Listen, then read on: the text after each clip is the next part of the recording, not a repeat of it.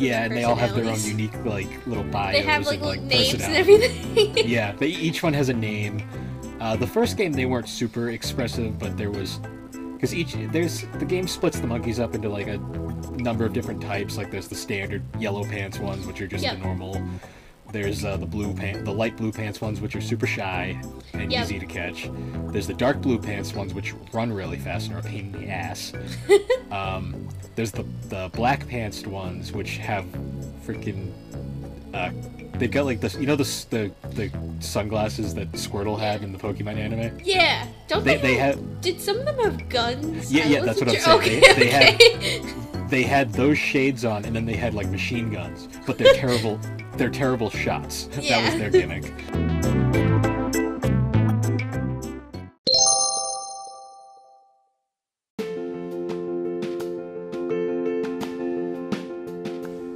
Hey guys, and welcome back to the Gaming and Collecting Podcast. On this episode, me and Alex will be discussing one of Sony's more forgotten franchises in recent years, the Ape Escape franchise. The series designed around the DualShock controller and revolving around capturing monkeys. It's very strange, and it's very Japanese. But honestly, that's kind of why we like it. It's super out there. But anyways, guys, thank you for joining us again as we discuss the games that shaped us. So, how you been? I've been trying to sleep, but I can't because I have a demon cat who has a vendetta against my alarm clock. Oh, that's fair. Yeah. Well, I keep getting woken up at like 2 or 3 in the morning to hear the sounds of push, like things knocking over, and seeing my alarm clock almost fall on the floor. It's just the wonderful part about owning a cat. It's one of... You never know what they're thinking. I just don't know if she's like, alright, I'm hungry, feed me. If she wakes up, she'll feed me. Or if it's, hey, I don't want her to leave, and this device makes her leave, so I'm gonna smack it until it makes her not leave. Which has happened before, actually. She has knocked it over, unplugged it, and I didn't hear my alarm. And I was late for work. So I really don't want that to happen. I'm thinking of, like, command stripping it to the table at this point. Well, you should have a backup alarm, too, like, with your phone. I did. But I slept through that, too, because I was really exhausted. Well, that sounds more like a you problem than anything. Well, I mean, how have you been? Let's talk about you instead. Yeah, well, I was up probably until 2 in the morning last night taking pictures for the blog. Why? Why are you like this? Why would you do that to yourself? Because it's the only quiet part where I have endless time to do it, and honestly, I had nothing else to do at the time. Oh, okay. But why 2 in the morning? I can't even stay up that late anymore. I'm so tired. It was like 11 when I started, and by the time I was done, it was 2. Oh, okay. It was one of those things that where you got started, then you, like, couldn't stop, and then when you did stop, you were like, oh, whoops, time for bed. Well, by the end, I was kind of like, I want to go to bed, but I have to finish what I'm doing. So I was just getting those final shots. Yeah. Basically, I want to have enough material to last at least 2 to 3 weeks, so. Oh, okay, that's good. Oh, I also have another funny story. Okay. So...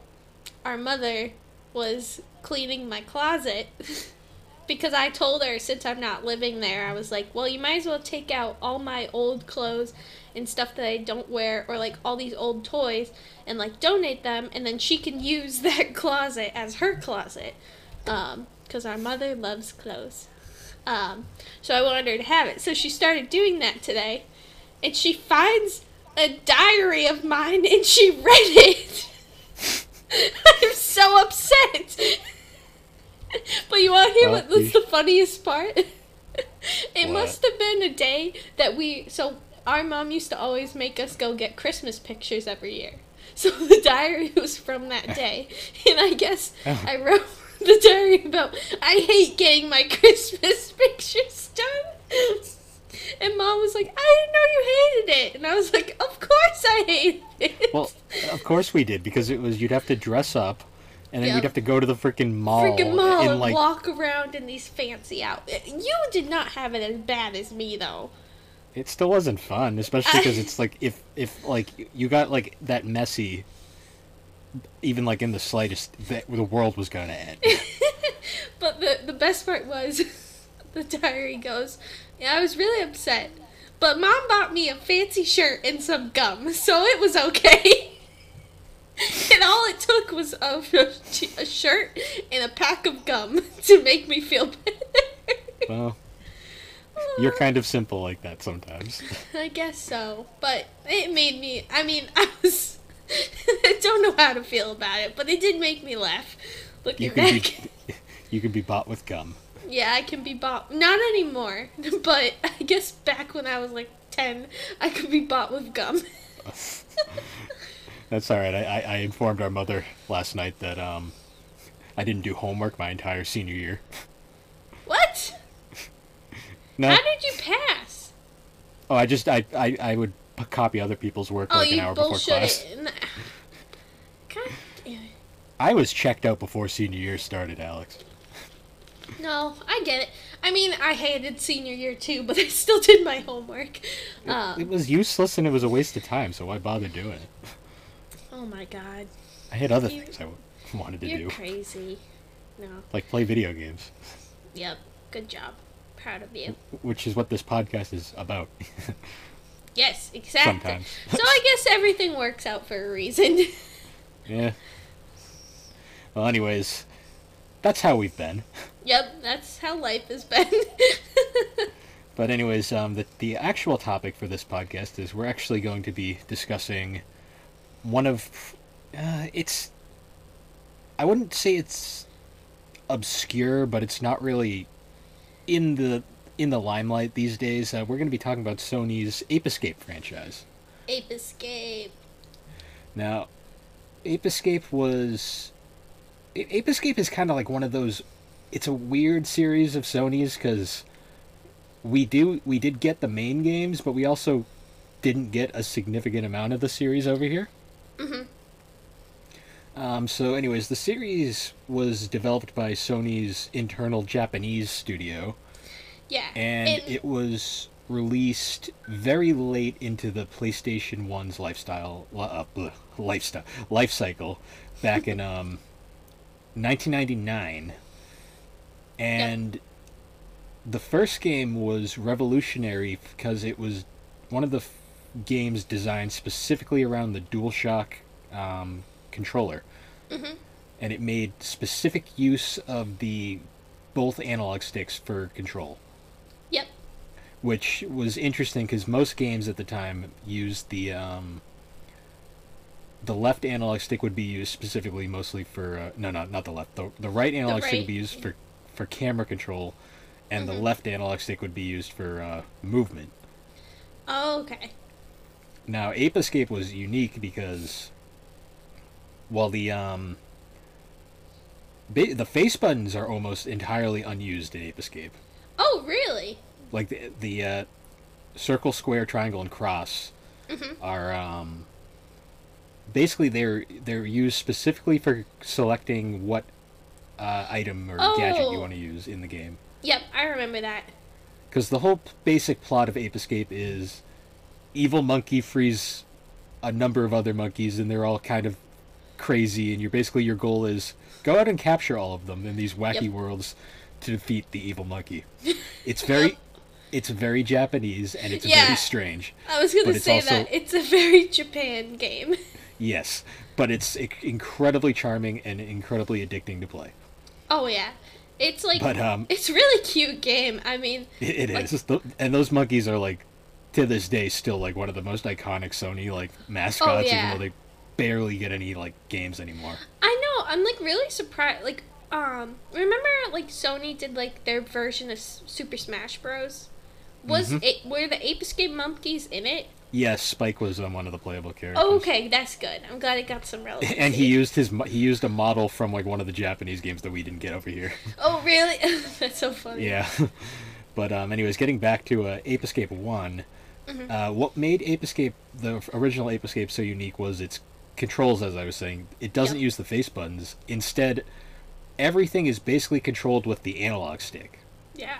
So like your two main gadgets for every Ape Escape game are essentially, you have the monkey net and you have a beam sword.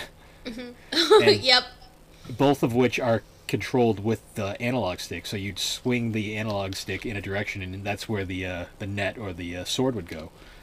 Mm-hmm. And it was kind of cool because it put a good emphasis on the whole capturing element, because you'd have to kind of like sneak up on him and then swing it and get him just at the right time. Yeah, it's also kind of, I mean, not realistic, but I guess it's more like, I don't know, it feels fairly... more realistic, like more like you have to swing it in order. That's what I'm getting the gist of. Like, it's a more interesting, instead of just like rotating the character and pressing a button. It's kind of not I wouldn't say realistic, more I'd say innovative, I guess you could say. Yeah, that's the word. But what was weird though is because the face buttons were used specifically for selecting gadgets on the fly, because you could you have like a large number of gadgets throughout the game, and you could basically hotkey 4 of them to mm-hmm. the 4 face buttons however you want. Although the most optimal way to play is have one the monkey net and one the saber at all times, and then the monkey radar is always set to. Yep. And then the other one you just kind of switch between what you need. Yeah. No, because the games utilized a lot of different gadgets as you explored the world. Every gadget is essentially based around the analog sticks for control. It's wow. Interesting. But one weird thing though is because the face buttons were occupied in that way, you instead had to jump with one of the I think it was like the R1 trigger. Oh, okay. So that probably takes some adjusting to do, because you're more used to pressing one of the shape buttons instead. Yeah, well, because X is normally the standard jump button in most games. Mm-hmm. But I mean, once you get used to it, it's fine. The jumping is a little stiff. It's very. It's kind of like Castlevania, where once you start moving forward, you're kind of like you have that momentum, and it's very hard to like change your direction. But the platforming is designed around it. Mm-hmm. Well, that's good. Because the game is primarily, it's kind of like Mario 64 mm-hmm. in style, where all that you go to each individual level, but the goal, basically, but instead of the power stars, you have to get monkeys. But what's crazy about the first Ape Escape was basically the setup of that game is the monkeys went back in time and they're trying to reshape the world in their image by changing history. Yep. Because, and basically the level progression, you start out in like the Jurassic era with like dinosaurs, and you progressively move forward back to modern times throughout all the stages. Mm-hmm.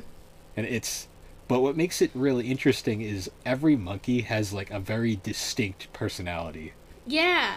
Like, isn't there, like, in the end, like, you can look through, like, a log of them and, like, see all the different monkeys? Yeah, and they all have their own unique, like, little bios. They have, like names and everything.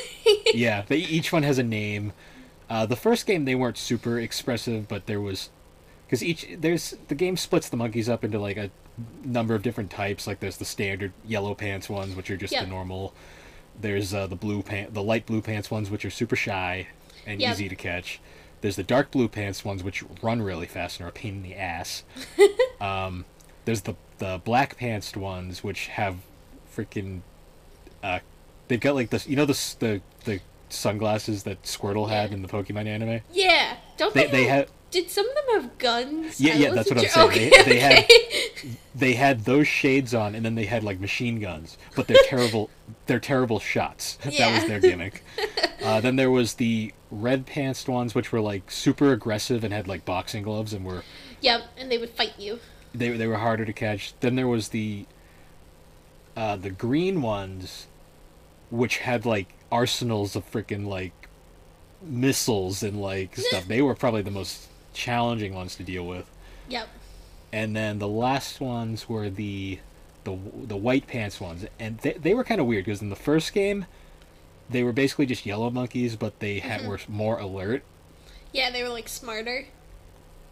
Kinda. In all the subsequent games, then they became, they're blind as shit. Oh no! So you have to be more careful with them. Yep. It was an odd change, and they had like these like swirly glasses, and like they couldn't see. It was odd. That's funny.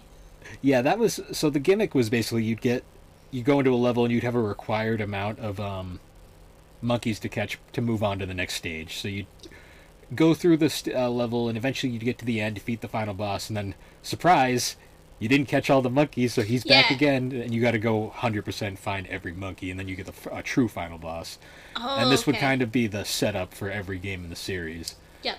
But it was kind of cool because the items were really unique too, because they were all designed around like specific things. Like you had so obviously the basic ones were you had the net, the sword, and then the monkey radar. The radar.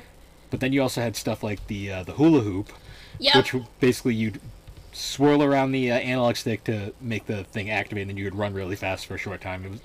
You needed it to catch the blue monkeys. Yep.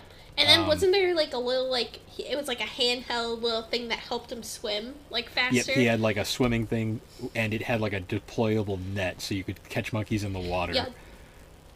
Then there was this weird, like, the slingshot, and you usually would use that to get monkeys that were, like, hanging on, like, ceilings, fans, or, like, rafters.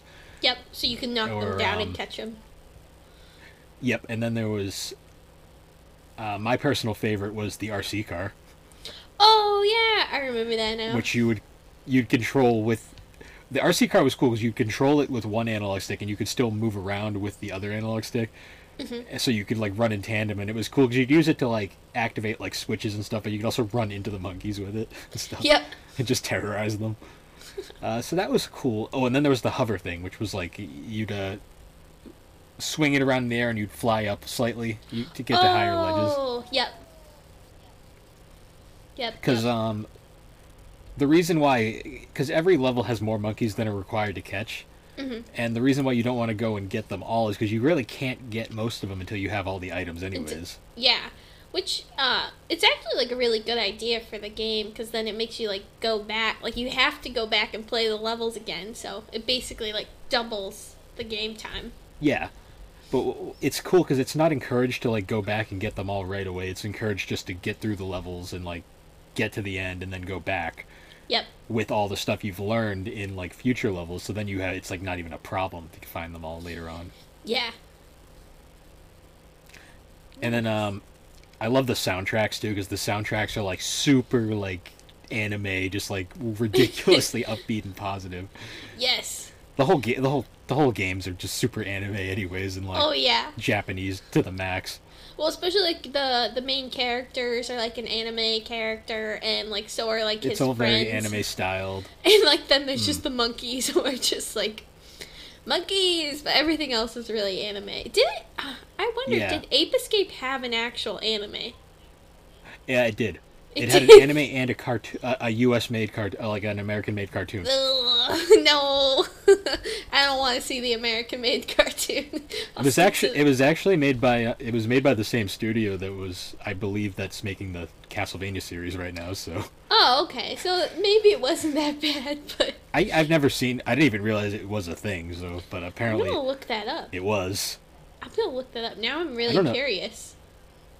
I doubt it was dubbed, but Well, the cartoon. Anyways, I could watch the cartoon, but I could probably watch the anime subtitle. I'm curious. I want to see now. But so the first game was like a critical darling. Like everybody loved it. Like just for its innovation, and it was so unique for the time. And it was kind of like, this was before like Sony had like definitive mascots. Like because at that point it was Crash and Spyro, but they didn't technically own Crash or Spyro. Yep. They were owned by Universal. So this was like Sony's first real like mascot type character that popped up on the scene. Yep. But after the first game, then the series went a bit dark for a while because we didn't get the next game in the series. Yep. Basically we never got any of the games that were experimental. Oh, really? Cuz the next game was it was called The series is called like Pipo Saro, I think, in Japan. Yep. But the second game in the series that was released was called like Pipo Saro 2001 or Ape Escape 2001. Yep. And it's weird because there was ads and like trailers for a possible US release that just never happened, but it was for the PS2. And the whole goal was, it wasn't about catching monkeys. Instead, the goal was the monkeys were all had dirty pants, and you had to suck the pants off the monkeys to clean it. Yeah, it was weird. That's so weird. I've seen gameplay footage. I want to get a Japanese PS2 at some point and import those over to play them because I really am curious about these games. I just can't imagine like whoop, it's pantsing the game. No, it was pants. You had like a vacuum gun. Well, yeah, no, that's what I'm imagining. I'm just imagining like the pants just being like whoop, like and swept away. The gameplay was very similar to like Ape Escape, which is why I don't understand why we didn't get it. But I don't know, maybe pantsing everyone was too controversial for the U.S. I don't know. I just don't think Sony had a lot of hope in the franchise over here for some reason, even though the first game was so successful. Yeah, I don't know. Things were weird though too. Like it might have come down to like maybe they thought it wouldn't be translatable. I don't know. To the English audience. I don't know. I don't know. Video game companies are weird sometimes with their choices. But anyways, yeah, following that one, then the next game that would release was the official sequel, Ape Escape 2. Yep. Which was weird which leads me to my whole theory that Sony didn't have a lot of hope in the franchise was they didn't even publish it over here. Oh, really? Yeah, it was published by Ubisoft, of all companies, in North America. I think they did publish it in, obviously, Japan, but also I think they did in Europe as well. Yeah. But over here, they had Ubisoft do it, which... That's so funny. I never got that, but yeah. I don't know. It was probably a behind-the-scenes thing. Yeah. Also, because like, that does not seem like a game that Ubisoft would published like from the Ubisoft games that I know now. Like nowadays, it just seems really out of character. It's just funny to me. If you look back in like what Ubisoft used to publish back in the day, Ubisoft was freaking mental back then. Oh boy, they published some weird stuff. But right, then I guess it was in character at the time. Yeah, but anyways, Ape Escape 2 was obviously the first official entry on the PS2, so it had this big shiny new graphics. Yep. But what bothers me about Ape Escape 2 though is you play it now and all the monkeys look super off model. Oh, they do? Yeah, they don't look like the artwork on the box. They all look super like weird looking. Oh no. Like it's not awful, but it's like you can tell the difference. Like it's like something's not quite right here. But anyways, the story for Ape Escape 2 was basically you don't play as Spike this time around. You play as his like I think either cousin or like friend Jimmy. I think it's his cousin. I don't remember. They both have red hair. But yeah. What was the plot basically is the professor instructs Jimmy to send over monkey pants to the monkey park. Yep.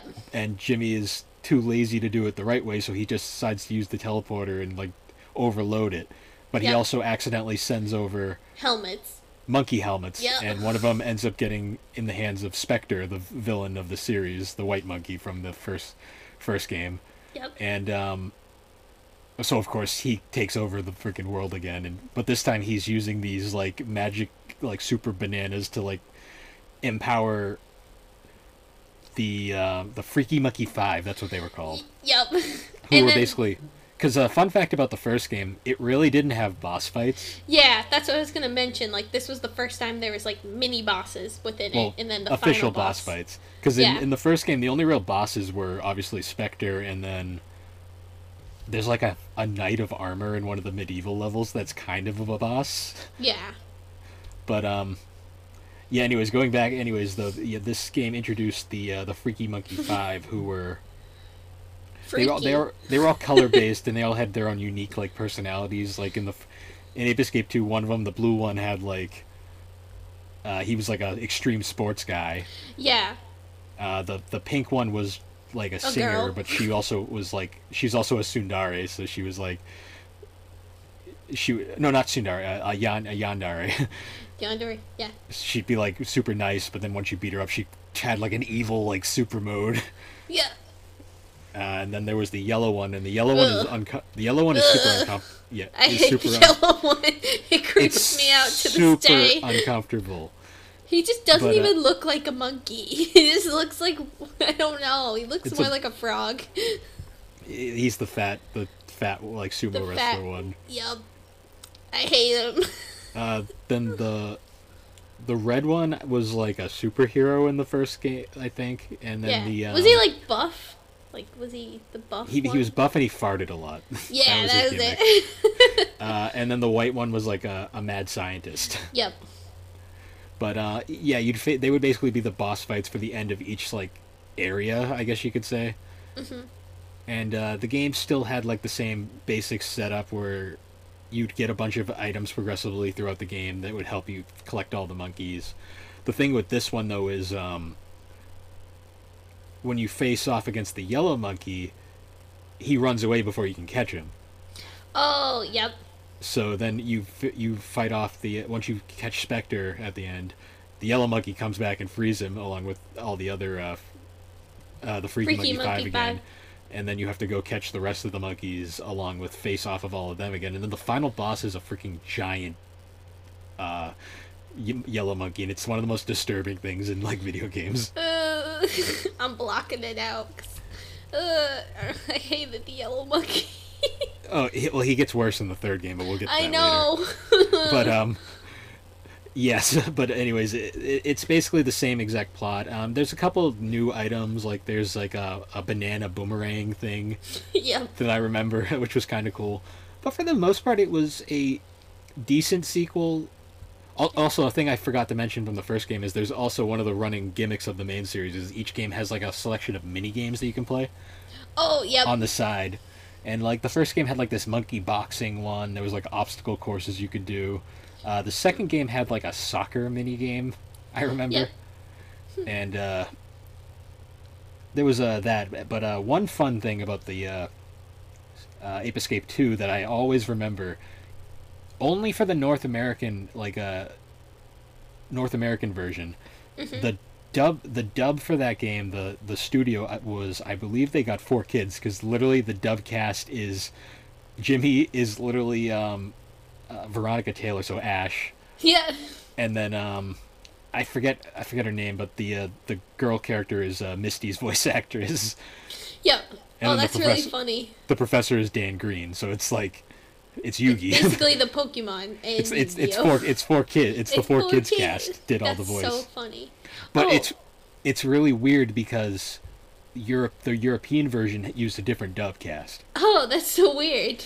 But they also re-released Ape Escape 2 on the PS4 recently, and they based it off the European version, so it was the European dub, and it was really weird.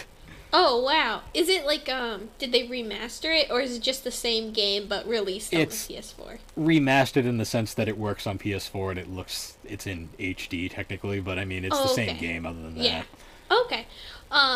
Also, one thing about, I'm not sure if this was in Ape Escape 1, but, was in Ape Escape 2 that they also made, like, you know how, like, there was the monkeys that were, like, in certain costumes? Yes, like this was the introduction of the, Ape Escape 2 was, like, the point where they got super, like, expressive. Like, they all had their own unique, a lot of them had, like, unique designs, and it wasn't super crazy with 2, but let's just say it was a thing that would get expanded upon as the series went on. Oh, yeah. Yep. So, well, anyways, other than Ape Escape 2 was, honestly, I don't remember Ape Escape 2 reception-wise. I know it didn't do as well as the first one. Mm-hmm. But I think that partially has to do with, like, the time in between of the releases of the game. You know what I'm saying? Yeah, like, that, and by that point, the whole analog stick gimmick wasn't as unique.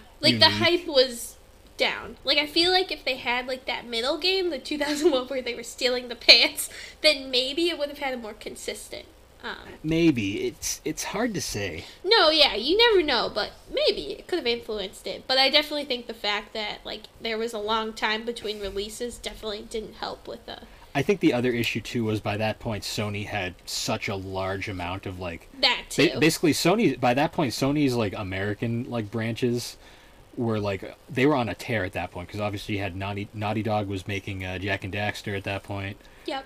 Insomniac, they weren't owned by Sony at that point, but they were making the Ratchet and Clank series. Yeah, Sly Cooper. And then Sucker Punch was making Sly Cooper. So there was just so many.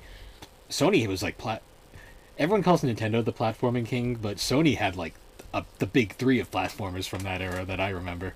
Yeah, no, there was a lot at that time. And they were all good. That was the thing. And I think Ape Escape was good too, but it was, I guess not. I don't know. It was different. Hmm. And I think too that the whole by that point, like I think the whole analog setup on games had become standardized with control in one and camera in the other. Yeah. And I just think the whole setup of Ape Escape just doesn't. Ape Escape won't work with a traditional camera and control system, as we'll get to with a certain game later. Mm-hmm.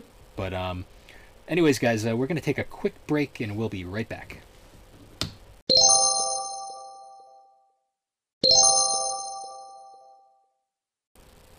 And we're back. We're back!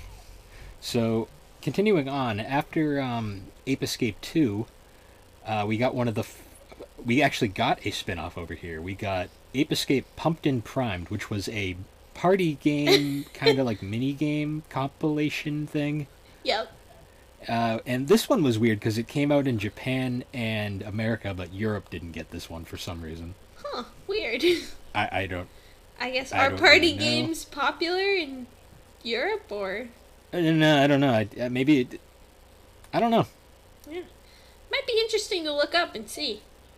Yeah, but so it wasn't awful. I remember playing a bit of it. It was still made by like Japan Studio, but it was basically like their kind of like Mario Party. In a sense, just number of mini games.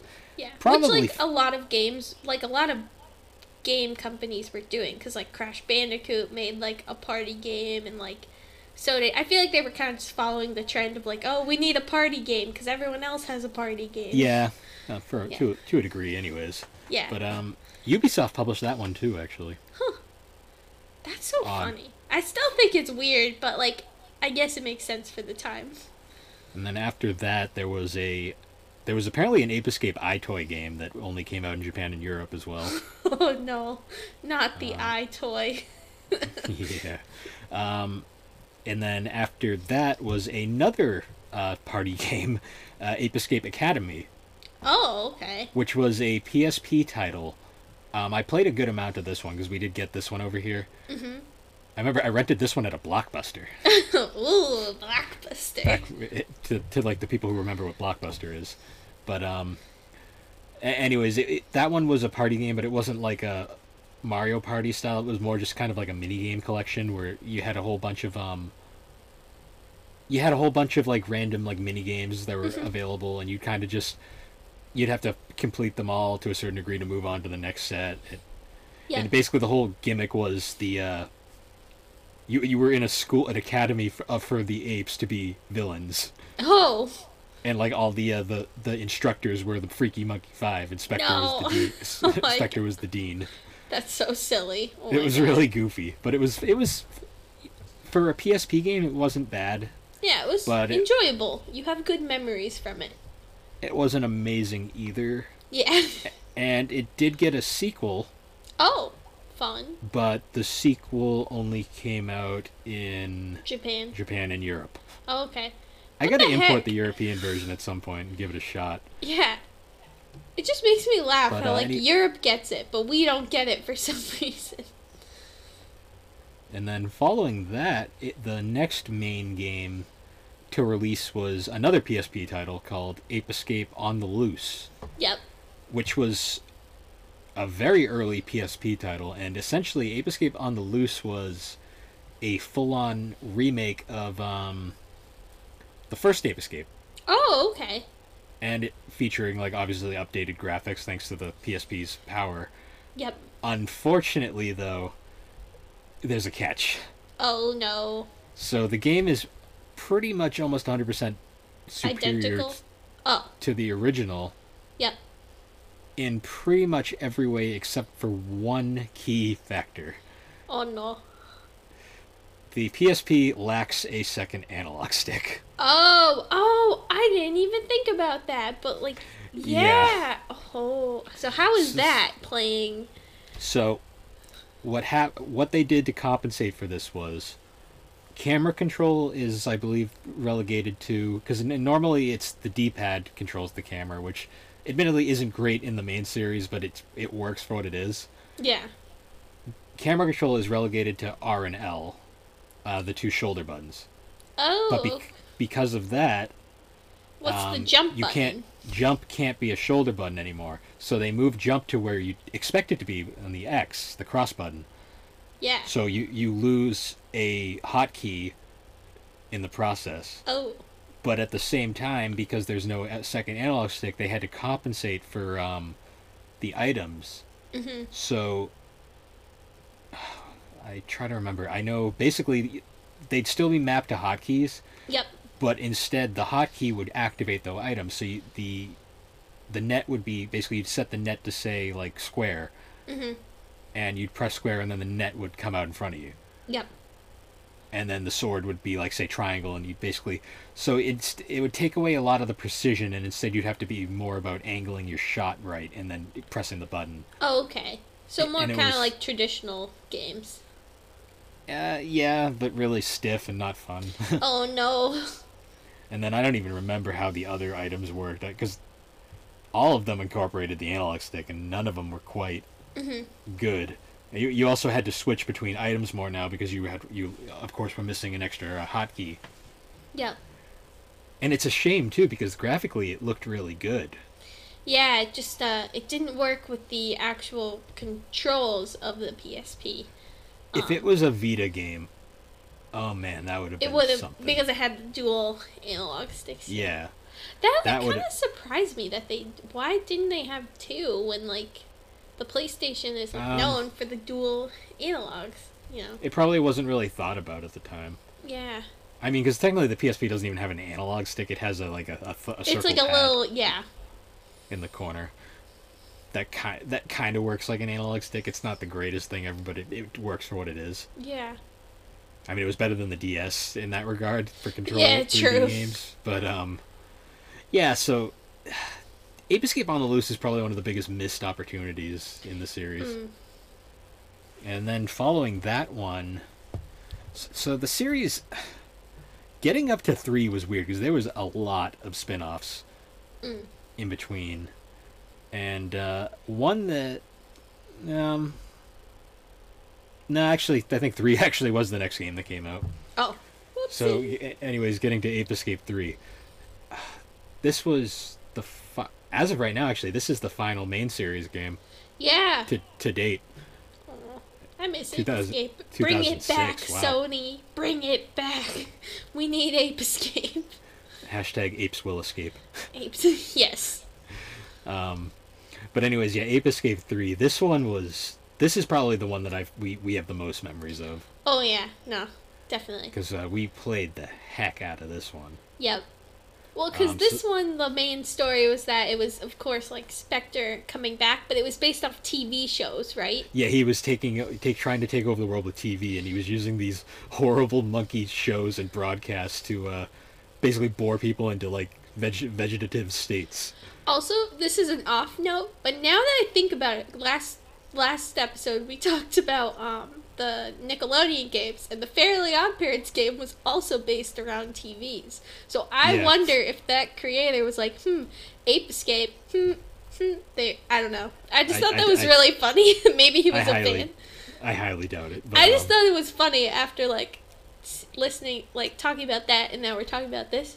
It made me laugh. It was like a funny... Well, actually, I think that Fairly Odd Parents game actually predates Ape Escape 3. Whoops. Ape Escape stole from Fairly Odd Parents. Because Ape Escape 3 came out after the PS3 was already released, now that I think about it. Oh, it was 06. Did? Oh. Either right after or right before. Right before, the same year, definitely. But Ape Escape 3 was definitely... a shift for the series, because they tried a lot of new things, because I think the problem with 2 was 2 didn't try enough new, I guess you could say. Yeah. And 3 tried too much new? No, because I think 3 is the best game in the series. Oh, okay. So 3 tried a good amount. Bleh. 3 tried a good amount of new. Woo. Yeah. I can speak. Well, because 3's whole thing is basically all the stages are based off of TV shows. Like, the whole joke is every stage is supposed to be a production by the monkeys. Yeah. So every stage is literally a different, like, TV, like, gimmick. And what's cool is this is the first game that features a completely new cast. Yep.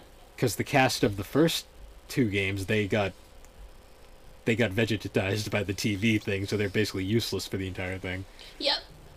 We don't actually ever find out what happened to them either, which is kind of funny, but so this game, instead, you play as 2 characters. You get a choice. You can either play as Kai, I think the boy's name was Kai, and the girl's name was Yumi, I believe. Yeah, and this was the first game that let you play as a girl character, too, right? It gave you an option, period. Yeah. And what was cool is, too, is they had two gimmicks. Mm-hmm. Because it was cool, because the guy character was basically, you would play as he played identical to Spike and Jimmy. So would Yumi in terms of gameplay, but she had an extra gimmick. Yep. Because she was a pop idol.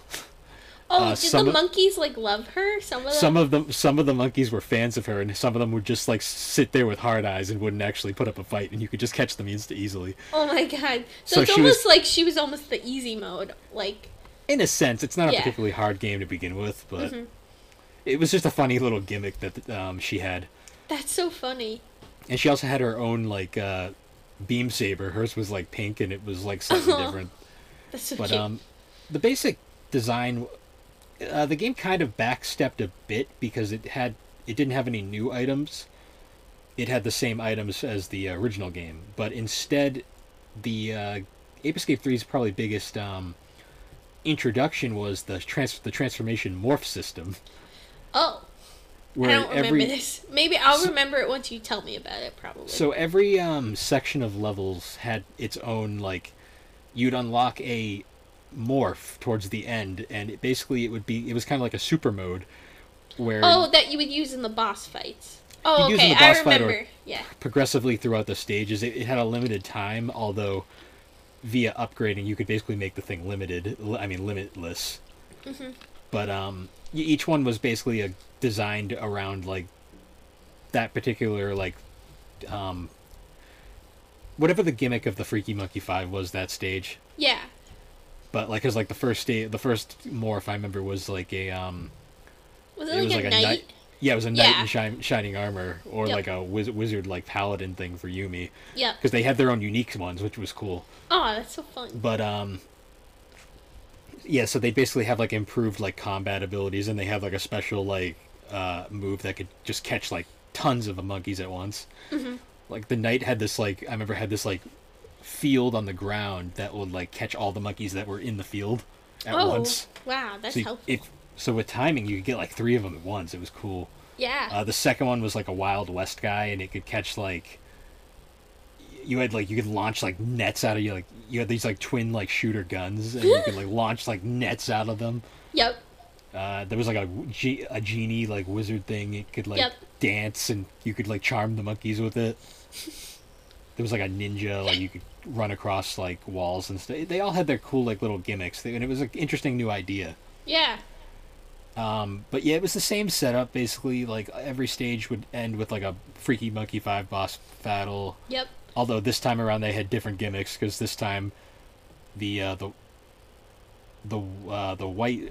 Mad Professor one, he's the first boss that you fight. He was the first boss, and he had a giant dragon robot and a medieval castle. Then he was still a mad scientist though, and then the blue monkey was a cowboy. Yep, and he rode a unicycle, right? Didn't he have a motorcycle unicycle? Yeah, it was a unicycle motorcycle. It was the weirdest thing ever. The yellow one was a typical samurai, and he was 3 times more disturbing in this game. Yep, he had the weirdest voice too. He was voiced by Steve Bloom. Well, I don't know what Steve Bloom was doing, but he was having a time. It must have been a page. I mean, he's got range. I'll say that. Yep. Yeah, that was an interesting one. And then, what was another? The pink monkey was... She was a genie. She was like a little genie. She was like a genie dancer. Yep. And her... And she was a pop star, too, because I remember, now that I'm remembering the girl one, the girl, she was like she was mad at her or something, right? Yeah, she didn't like her because they were rival pop stars. Yep. And she's also the one that runs off and you can't catch right away. Yep. And then the red monkey was a, like a ninja, like, warrior. Yep. And he farted a lot. That was his gimmick. Japanese humor. Yeah. No. But this was also the point, though, where, like, the monkeys were, like, super, like, expressive. Yeah.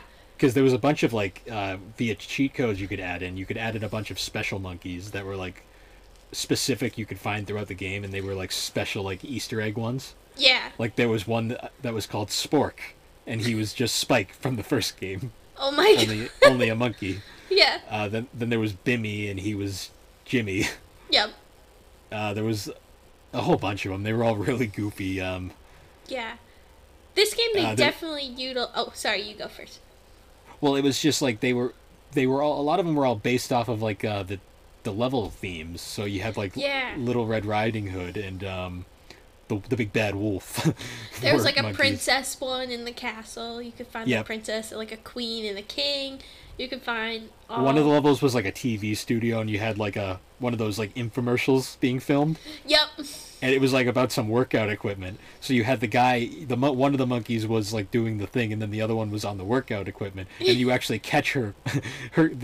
you catch the monkey is still on the workout equipment as it runs from you. It's great. There's a Darth Vader one. Yep. Like, there's straight up just Darth Vader and Superman at one point. I wonder, like, how, if they had to pay for that with the licensing. I'm assuming yes, but who knows back in the... I don't know. I mean, it wasn't specifically stated as Darth Vader, but I mean, there was also Jason Voorhees. But it was implied. So. There was a straight up Jason Voorhees monkey at one point. All right, why not? There were some funny ones in this game, though. Yeah. And one of my favorite gimmicks was one of the level gimmicks you'd always find is you'd find a TV camera and you'd have to wait to catch the monkeys. Like, if you caught the monkeys right away, then you wouldn't be able to do the filming thing, but basically you'd leave them on the thing and then you'd film a little segment, so you'd add an additional thing that you could find. And you could watch these hilariously bad, like, videos of the monkeys later on. Yeah. Oh, they're so silly. That one was cool, and it had, like, a really weird, like, oddly deep storyline. Yeah. Like, with the Spectre's, like, partner, who was, like, this, like, bizarre, like, guy with, like, an afro, like, but he had, like, a really complicated backstory. Yep. And he was a monkey in the end, right? Wasn't he? Wasn't he, like, he had a monkey... He had a monkey helmet on. Yeah, because it was an experiment, because an experiment went wrong. Yeah. It was a funny, just bizarre plot. Yeah. No. That one definitely. That one's the most memorable for me. Like, I don't know. There was a Titanic parody in that thing. Yep. God. And that one had, like, a lot of, like, extra content, too, with, like, there was like the videos, like, the stickers, all that stuff, a ton of, like, little, like, graphical things you could change. Like, there was additional RC cars you could collect. My favorite being the Flan. Flan. It was a plate of flan. Oh. That was the RC car. Oh, flan, like pudding. A flan, yeah, pudding. Yeah. It was just a straight up RC car. It was funny. Yeah. That one also had a movie maker system where you could make your own. Yeah, that's movies. What I was thinking about. Yeah. Did you ever really do that? I think you did. Sometimes you messed up. We did a couple, and then I found out that each one took up a freaking space, like, block on your memory card. And I was like, nope, so you were like, nope. None of that. And then also this one had one of the greatest mini games ever. Yes. So it had a similar gimmick of, like, unlockable mini games. One of them was, like, this weird, like shot put football game where you throw monkeys, and it was unique. Why not? Yep. I forget what the third one was, but the second one was one of the greatest. It was like a parody. It was one of the greatest things in any game ever. It was called Metal Gear Solid. So I bet you can guess what it was. It was literally a Metal Gear Solid parody. Oh like that, God. A full on like Solid Snake was in it. Although he wasn't. It wasn't David Hayter voicing him, but that's beside the point. But you had like all the characters, and you played as a Solid Snake monkey. Oh my God! And it was a legit. You go. It was like a legit stealth game. Like, It had its own save. Like it took up its own save block. Like it was that in depth. Oh, I remember like when you first found it. And you were like, what is this? And then you were just like, what? Like, this is a whole nother game. Yeah, this is just Metal Gear Solid. Well, because we were kids at that point, and we'd never played Metal Gear. Yeah. But anyways, getting back to that. What was funny, too, about that was in Metal Gear Solid 3 Subsistence, there was actually another Ape Escape tie-in, because there was a mini game in Metal Gear Solid 3 called Snake vs. Monkey, where you had to catch Ape Escape monkeys. Oh my God! It was amazing. That's so funny. Obviously only in the PS2 version, but still. Oh yeah, no, but still very funny. Oh, that's so funny. Oh God, Ape Escape 3 aged so well. Mm. Have you played it recently or? Yeah, I've played it a couple times. It's good. I don't think it did well though, sales wise, because that's. Aww. That was the last we ever saw. That was the last. Well, I mean, that was the last game in general for the series, because they have, well, not the series as a whole, because there was spin-offs after, but it was the last main series game, and they have teased a fourth one, but.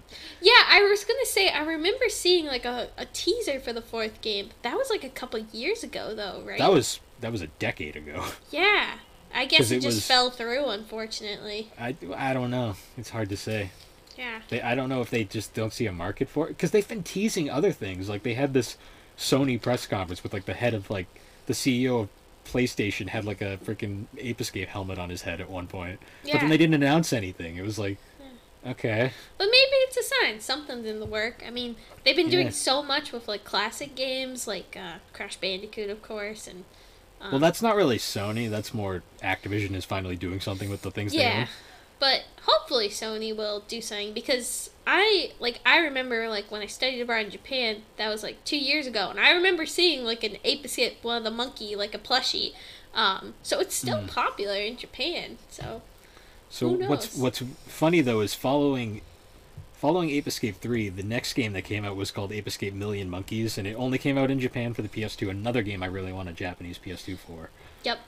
But it basically, it took the whole action-based, like, the action gameplay from Pumpkin Prime, the party game, and incorporated it with the platforming, and made, just a spin-off game, which is apparently super dark, too, from what I've heard. Oh. Like, it's got a very dark story. Oh, no. So there was that one, and then there was Ape Escape Saru Saru Big Mission for the PSP. Oh, name. I need to import that at some point, because that's on the PSP, and the PSP's region free. Yeah. But I guess that one had a gimmick where you controlled like a giant monkey. It was kind of like Mario Odyssey, actually, where you controlled a monkey helmet and you could capture things. Oh, that's so funny, actually. Wow. I want to try that one out at some point. Then there was also Ape Quest, which was a... it was like a RPG adventure game. Okay, you sound confused, but I never played it because it was only on the PSP store. Oh, okay. And we didn't really have the ability to buy stuff on the PSP store because we just didn't really figure out how the internet worked back then. Yeah, no. So I kind of missed out on it. I guess it got a physical release in Japan, so I might try to import that over just to see what it's about. Yeah.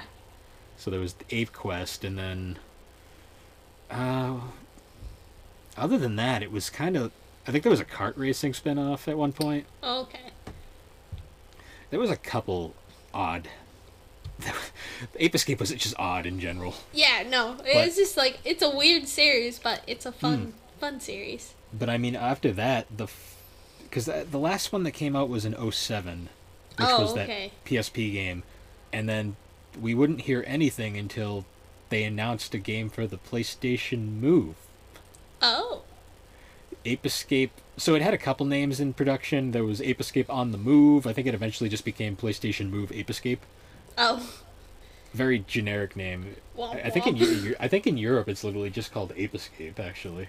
Oh, really? Huh. Yeah, but it was a full-on continuity reboot for the series, and it had like these weird anime cutscenes that didn't make any sense. Oh no. And it was kind of like a rail shooting party game where you use the PlayStation Move to like catch monkeys.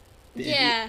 It looked really good because it was in HD on the PS3, but the actual gameplay, not so much. See, here's the thing. I was super hyped for it when it got announced, and then I found out it was only releasing on the PlayStation Store in America. Mm-hmm. So it was a download-only game, and I saw that I saw the reviews were really terrible for it, and I was kind of like, oh. Eventually, just... You go. I was gonna say it was just like it was one of those like they just put the Ape Escape like characters in it, but it really could have been any other game. It really wasn't. Yeah. Like... Well, it's a very Ape Escape. It just it wasn't very good. Oh. But I eventually tracked it. I imported a European copy because Europe got a physical. Yep. A physical release. So I played it. It's, I mean, as a little romp, it wasn't bad, but like. Yeah. But it's like you play it once and then you're like, all right, I've done enough. That's it. It was just disappointing because it was kind of like, that's where the series ended, and we haven't had anything since. Yeah. Aww. Other than like random teases, they re-released Ape Escape 2 on the PSN, mm-hmm. and Spike. The Ape Escape monkeys still make appearances everywhere. Yeah. Spike was a playable character in PlayStation All Stars Battle Royale. For yep. the people who remember that. Woo! Honestly, my favorite was the Ape Escape monkeys were Little Big Planet skins. Oh, that's funny. That's really cute. So you could turn Sackboy into an Ape Escape monkey, which is fun. That's really cute. But yeah, other than that, the series has basically been dormant ever since. Well, I hope they bring it back because it's a really cute game. I just want an Ape Escape 4. Like another game in that traditional style. Or even just remake the first one again in HD. Yeah, or like the second or third. Remake them all! Do like a remake, a 3-pack remake. Boom! Get them all. The Ape Escape Saru Saru collection. The Ape Escape trilogy. Get them. I'd buy it. I'd buy it day one. Yeah. No, I mean, I don't know. We don't know what Sony is doing. Maybe they're working on it right now. Who knows? I don't think Sony knows what they're doing half the time. I can dream. Maybe Ubisoft. They're working on it. No, they're too busy just pumping out more. Assassin's Creed and whatever other thing that they're working on these days. Yeah. I just know that they do Assassin's Creed, and there's a lot of those. Yeah. No, we've done a few. So. Thank you. I got coffee. Hello. Nice. But yeah, I mean it's. Oh god. That was so weird. I didn't know what was going on, and then suddenly, and it's funny too because we're talking to each other on Discord, and you're like in the dark, so I can't really see anything, and I just hear the door go. Aah! I'm sure you can hear it on the microphone, and then I just see a coffee appear. Yes, I have to go say thank you to Mother. Yes, go tell her. That you love her, and that I love her. Well, anyways, I mean, obviously I'd say it's pretty safe to say Ape Escape 3 was probably our favorite of the three. Yeah, no, that's the one I have the most memories playing, like, with you. I really want to get a Japanese PS2 now, just so I can import those over, because I really want to play those. Yeah, no. I bet you could find one. They fluctuate in price, that's the only reason I've been hesitant. Well, maybe if we ever go to Japan, I know there's plenty of game stores, because I remember I bought you a couple, like, Sega Saturn. Did I get you, like, a Sega Saturn game? A couple of those? Yeah, you got me those and the controller. Yeah. And I remember seeing, like, PlayStations and other Nintendo costs. Oh, yeah. It's not that it's not that expensive. I'm kind of lazy, and I just haven't got around to it. Yeah. No, then I have to track down the actual, import the games over, and that's probably what's holding me back the most right now. Yeah. But hopefully you do it someday, because I would like to see it too. I'm really curious, especially the one where they steal the pants. Oh, 2001, yeah. Yeah, I'm really curious about it. Well, anyways, guys, thanks for joining us on this one. Yes. It was a good talk. No, it was a good talk and a good coffee interlude. Yep. Well, anyways, guys, Gaming Collecting Podcast can be found on all your major podcasting platforms, particularly Spotify and Apple Podcast. We are brought to you by Anchor. Woo! And thank you once again for joining us as we discuss the games that shaped us. Thanks, guys. See you next week. Yep. All right, see ya. Bye! Oh no, my mouse.